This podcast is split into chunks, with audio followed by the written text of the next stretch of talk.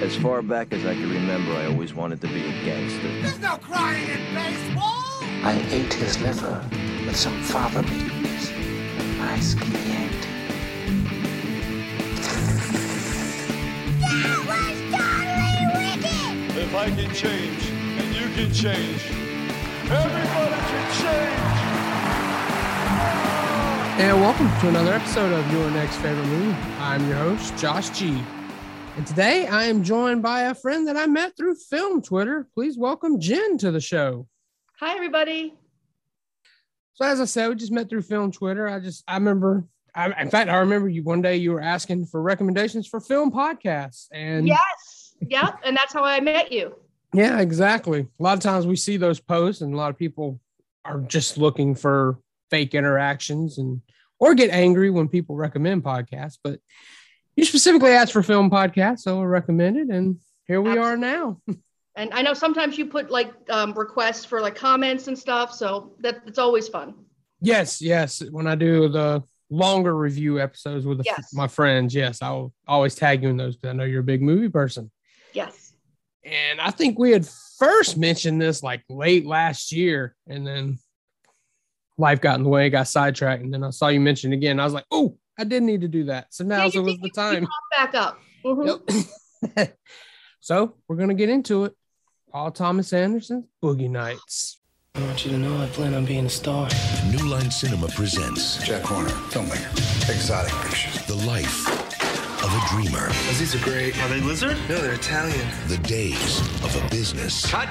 Terrific. The award goes to Nick Ziegler. And the nights in between. Oh, wait, wait, wait, wait, wait. Stop this part. Official selection of the 1997 New York Film Festival. Boogie Nights. Rated R. So, when did you first see this? I saw it. I was in law school when it came out, I think 97. And I saw it at an art house theater in Manhattan. Um, and it just blew me away. I, I mean, every, it hit me on, on every level. Okay. So, I've always wanted to tell this story. I don't remember the first time I saw it, but I do remember. Now this came out when I was like 12. So yeah, I'm very old. no, it's not that. I'm just saying I was young and I remember one summer, it had to be 98 or 99, just because of where I was living at the time. It was on HBO. And at the time, I had two TVs in my room for some reason. I can't remember why. Hardcore. But, yeah. But if you if you listen to my interviews or my long reviews, Chad's on the show quite often it was him and I. We're sitting there watching. I have two TVs. It's Monday night. The reason I know wrestling's on Monday Night Raw. I have Monday Night Raw on one TV and Boogie Nights playing on the other. And I hear my dad coming down the hall, and Chad's like, "Turn it, turn it." It wasn't at a sex scene. My dad's not a big movie watcher. I didn't think he knew what it was, so I just left. I said, "I'd be fine. He's not gonna know what this is." As soon as he comes in, "Oh, turn that smut off, boy." so oh, I guess he didn't know what it was but yeah, that's my memory of seeing Boogie Nights. But I could not pinpoint the first time. I, I mean, it would have been on HBO. I definitely did not see oh. this in theaters or anything. See, that's the thing about this movie. Even like my husband, it thought it was well before we got together that this movie came out. And when we got together, we were discussing movies. And I said, I love this movie. And he said, it has nothing to do with porn. And I said, I know it has nothing to do. It's not, it's just, it's a movie that's set in, in the porn it, world, but it could be any world where there's, where misfits come together and make a family. And, and that's the heart of this movie. That's why I love it so much. Okay. Well, for anyone who maybe isn't familiar with Boogie Nights, just go ahead and tell them what it is about.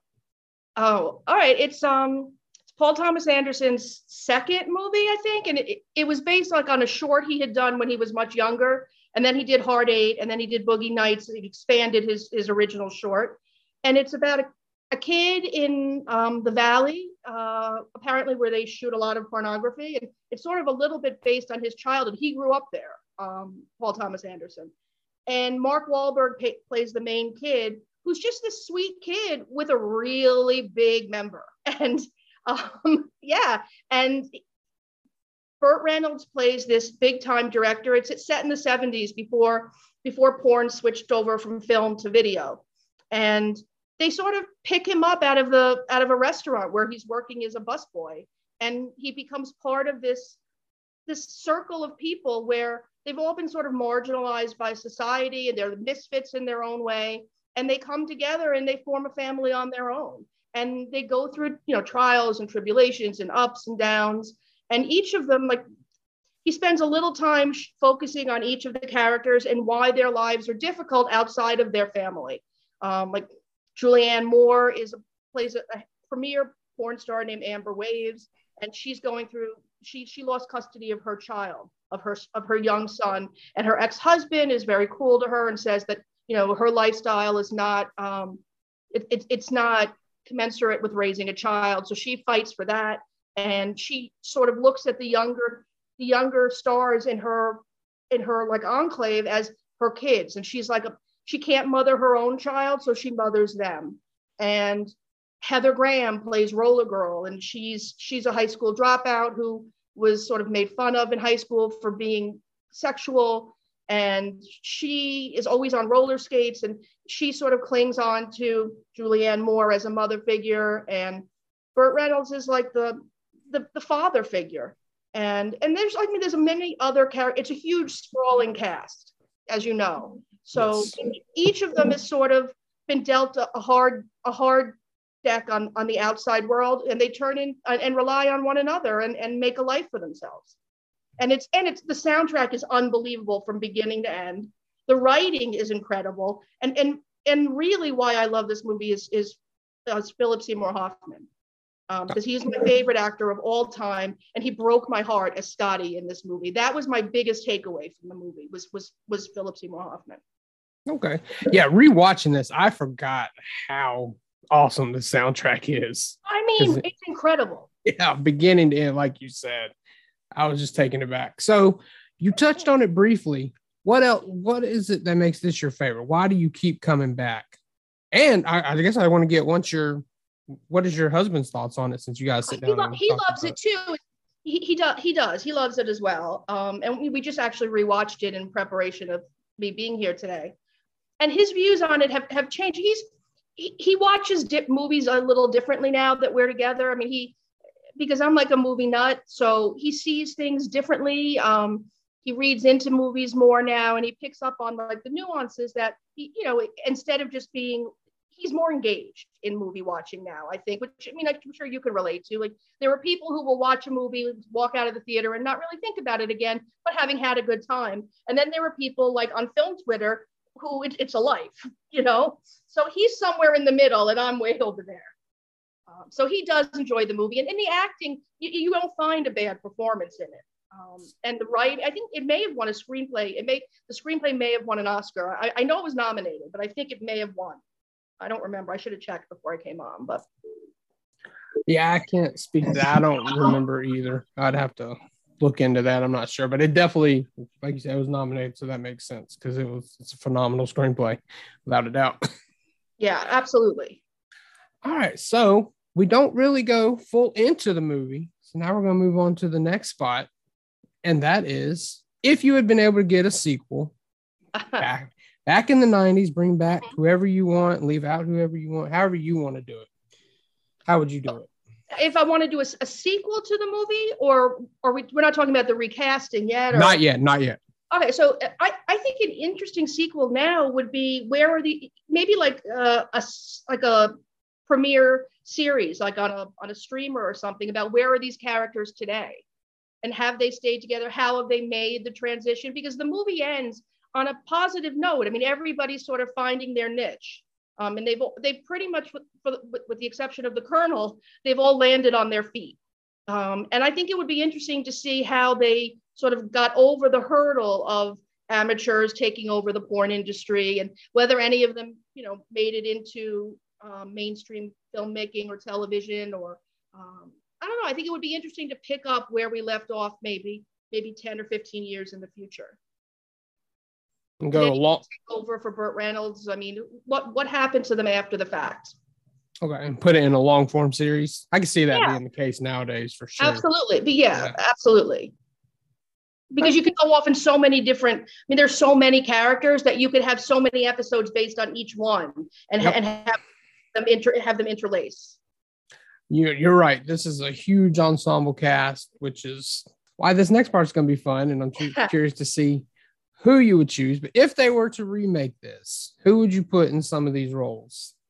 Well, okay, I've been thinking about this, and I'm kind of excited. I, I think that Nick Cage today would make a great, a great um, Jack, Burt Reynolds' character. I mean, the where he is in his career today, and how Paul Thomas Anderson likes to sort of the way Tarantino does, you know, be, they're friends. So the way he likes to sort of pick somebody out and, and rejuvenate a career, the way he did with Burt Reynolds. Nick Cage would be perfect for this role, I think.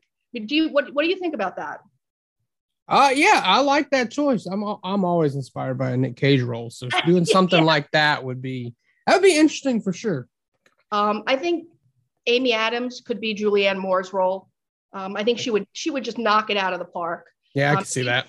If you wanted to get edgy, maybe bring back Lindsay Lohan um, and make this could be like a complete reboot of her career, the way like the way Tarantino did with Travolta or something, um, because she was a good actress before she imploded.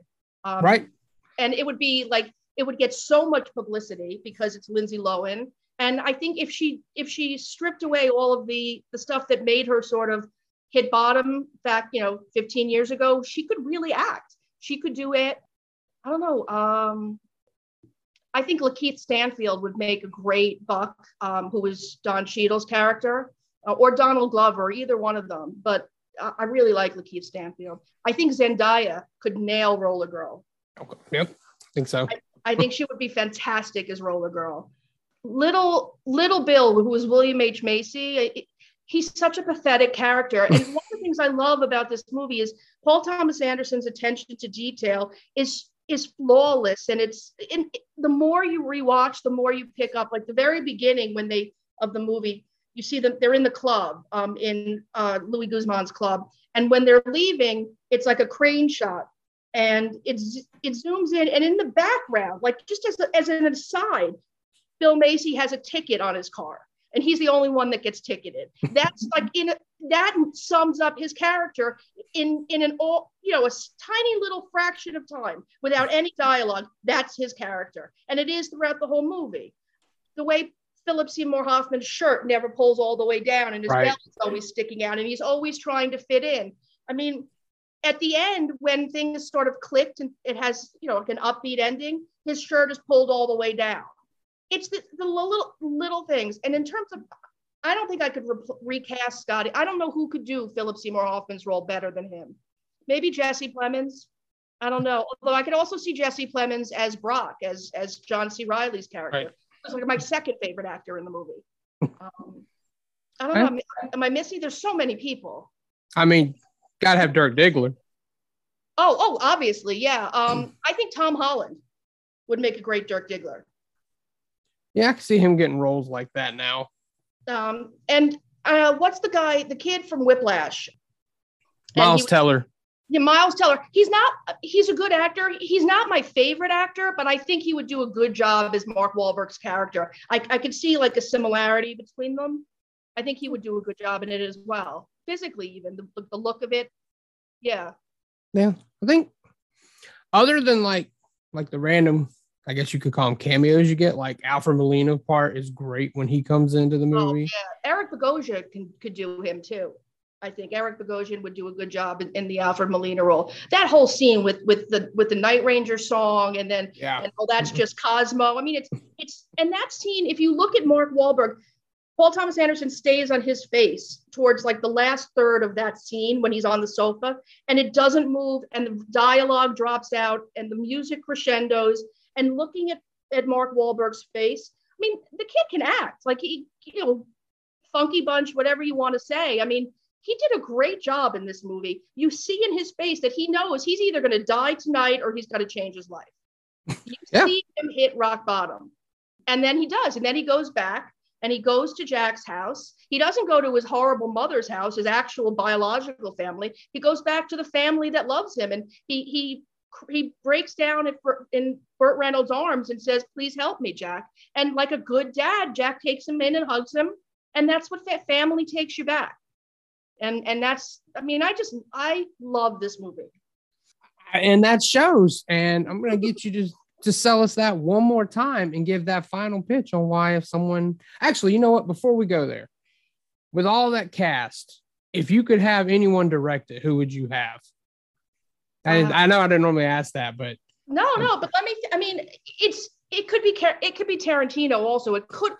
I think this could have been a Tarantino movie, although he does. He's more bombastic, with you know, and he's more sort of larger than life. Where Paul Thomas Anderson is is more you know small small baseball. Like he, you know, he's more intimate. Um, but I could definitely see that. And I mean, if you think about his string of films, he- all the way down to like Phantom Thread and and Licorice Pizza.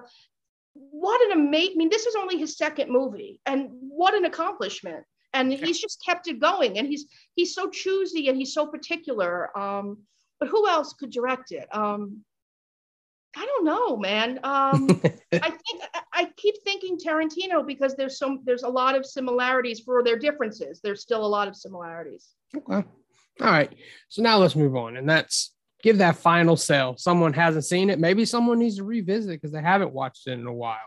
Uh, absolutely. I- think a lot of people were put off thinking oh it's just it's a it's a smutty movie. It's just it's it's about porn. It's not. It's it's that is such an aside. It's it's tertiary at best. You know this really could be said in the business. It could be said in the wall street world. It could be said in the art world. It could be said in in any world where people you know people fall out people are marginalized. And you know you, you find you find a family where you find a family. And that's really at the heart of this movie. Uh, and how everybody you know you, you can rely on each other. Even when you hurt each other family takes you back. And and the and the soundtrack is incredible. And it's funny. I mean john c. Reilly and mark Wahlberg. i mean one is it's like one is dumber than the next. The whole interaction they have when they're when they're all coked out trying to like make a music record and they go to michael penn know, sean penn's brother is is produced he he does the music for a lot of paul thomas anderson's movies movies. And he has a cameo as their producer in this movie. And robert downey jr's father is robert downey plays the the head of the studio. And when they're arguing trying to like get their demos back it's hysterical like he goes this is a sounds like you have a um a a, a a Y a YP and not an MP, like meaning a your problem, not a my problem. And John C. Reilly goes, Well, now you're throwing all this lingo at me, and I don't know the, the technical terms. I mean, they're so dumb and Yeah. they're so endearing at the same time. Yeah. Huh? And, and, and it gets you tense. Like that scene with Alfred Molina, you don't breathe for that whole scene. It- it's Yeah. just, it's quite a film. Yeah. In case like it doesn't come across. Oh yeah, no, no, you've done a great job. And like you said, that Philip Seymour Hoffman performed. I agree. That one always stuck out with me as well. and so. that was he that movie launched him i think and i i had seen him earlier he was in smaller parts um and he was in hard eight which i didn't see until after boogie nights um, I have not seen Hard Eight yet. yeah it was good and john c reilly was in it as well i mean it's and philip baker hall um, was in it. So he he has like a stable of characters that he goes back to. I mean look at the amount he, he did the master with philip seymour hoffman. He's done you know he- he's done other ones with him. Um, it's just it's he's such a lo- his death was such a loss. Um, nobody could act nobody could make you feel something and break your heart. He does so much acting in this movie with such little dialogue. It's all in his face and it's he just innately knew how to hold his body how to shrink back how to how to, how to when, when he tries to hug and kiss mark Wahlberg, you just can't oh it's it's painful to watch. Yep, yep. he he has this dumpy car and he paints it red to try to impress him. I mean everybody knows what it feels like to try to, to to love somebody and and to be embarrassed and feel awkward in your own skin. And he conveys it in, in such a way that's incredible. And he, he's always just on the outside of like of john c reilly and, and mark Wahlberg and, and, and thomas janney and his performance is incredible and what paul, paul thomas anderson picking him out and and giving him this material i mean what an eye for for talent Yeah, because uh, I don't know what else he had been in, but the first thing I saw him in was My Boyfriend's Back. From the I- early i didn't see that You haven't seen that? It's a, like you said, it's a small role as well, but he plays the bully in that. I mean, Scent, he, he played bullies. He was in A Scent of a Woman. He was the the asshole roommate in, in Scent of a Woman. You know what? I've never watched Scent of a Woman. I know what it is, but I've never watched it. Hooah, that one. I mean, Yeah. everybody, everybody li- likes it. I, I liked it. I don't think it was fantastic by any means, but uh, it's neither here nor there. It was a good movie, but he he had a and he was also on an episode of Law and Order where he played like a, a rapist prep boy. Um, so he Oh. had been heading in this sort of jerky, smarmy direction, and then Paul Thomas Anderson said, this, "There's more to this kid," and started giving him these roles, and he just blew up. Yeah. And I think he led to the best villain in the Mission Impossible series in that Oh, third I one. Cool. Yeah, you have your third outing on a, on a series and have it be one of the you know almost as good as the first, if not better. I mean, he was incredible. Yep. Yeah. Yep. I think you've done a good job of selling. I don't think I could do any more. So Thank. This has been a pleasure. I this, thank you so much, Josh. absolutely. So why don't you tell everybody where they can follow you so they can connect with you on film Twitter Uh, with us? I'm on I'm on Twitter at at Jenny SLO J E N N Y S L O, um, and I just hit me up. I love to talk about movies, TV, books, anything, and I talk politics too. So I'm sorry about that in advance, but. I'm, I've been I've been pretty angry lately, so you're gonna have to put, you can mute me when you hear me start going off on a, on a tyrant. All right. And as always, you follow the show at YNF Movie Pod on Twitter and Instagram. Easiest thing, go to linktr.ee slash YNF Movie Pod. That'll have podcast platform, social media, YouTube channel, my personal Letterboxd, so you can see what I'm watching that's not being covered on the pod. And I'll be back next week with a new guest and a new movie. And that may become your next favorite movie. You guys take care. I'll talk to you next time.